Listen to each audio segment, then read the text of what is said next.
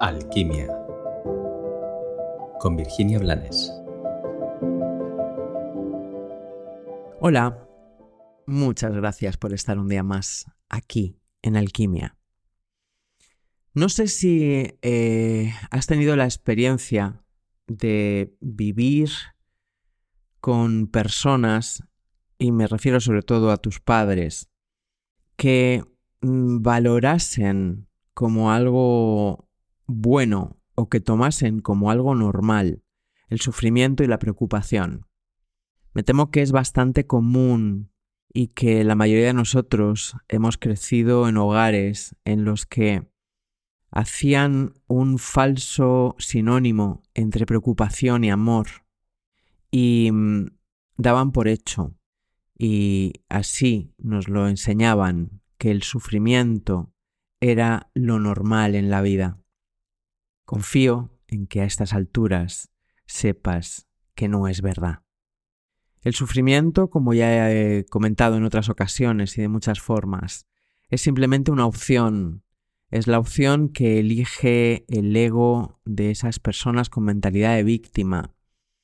Y es una opción que consiste en regodearse en lo que no comprenden, en lo que no les parece justo, en lo que no han sanado, en lo que pasó hace mucho o en lo que no pasó, mientras se pierden la vida. El sufrimiento es una adicción para muchos, es un entretenimiento en medio de una existencia aburrida o sin sentido porque está vacía de la esencia del corazón y del amor. Por eso te hayan enseñado lo que te hayan enseñado y te haya pasado lo que te haya pasado, recuerda que puedes, desde la conciencia, elegir salir del sufrimiento. Por otro lado, el sufrimiento a menudo me lo encuentro como una lealtad ciega con la que cargan muchas personas.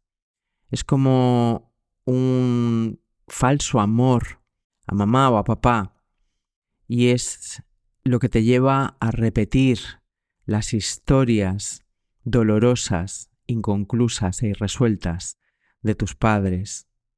Por otro lado está la preocupación. Siempre que hablo de la preocupación en mis talleres, explico que es, imagina que, mm, nuestro canal Susuma es una tubería y esa tubería es por donde tiene que correr, fluir libremente la energía esencial.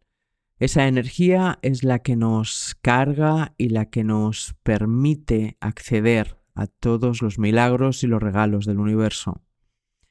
Y la preocupación es como la cal dentro de la cañería.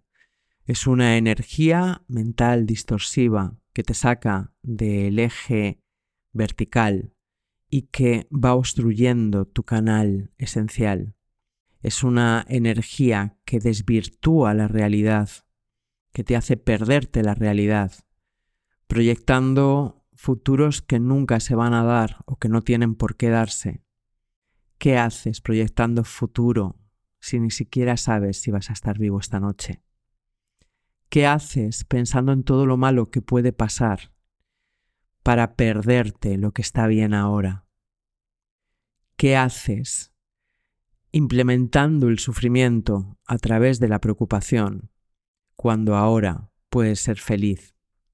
Sí, sé que nos han contado que nos preocupamos cuando queremos a alguien, pero eso no es verdad. La preocupación es uno de los más grandes actos de desamor que podemos manifestar por nosotros mismos primero y por los demás después. La preocupación no deja de ser una táctica de manipulación de nuestro ego, que así se asegura que no habitemos el momento presente.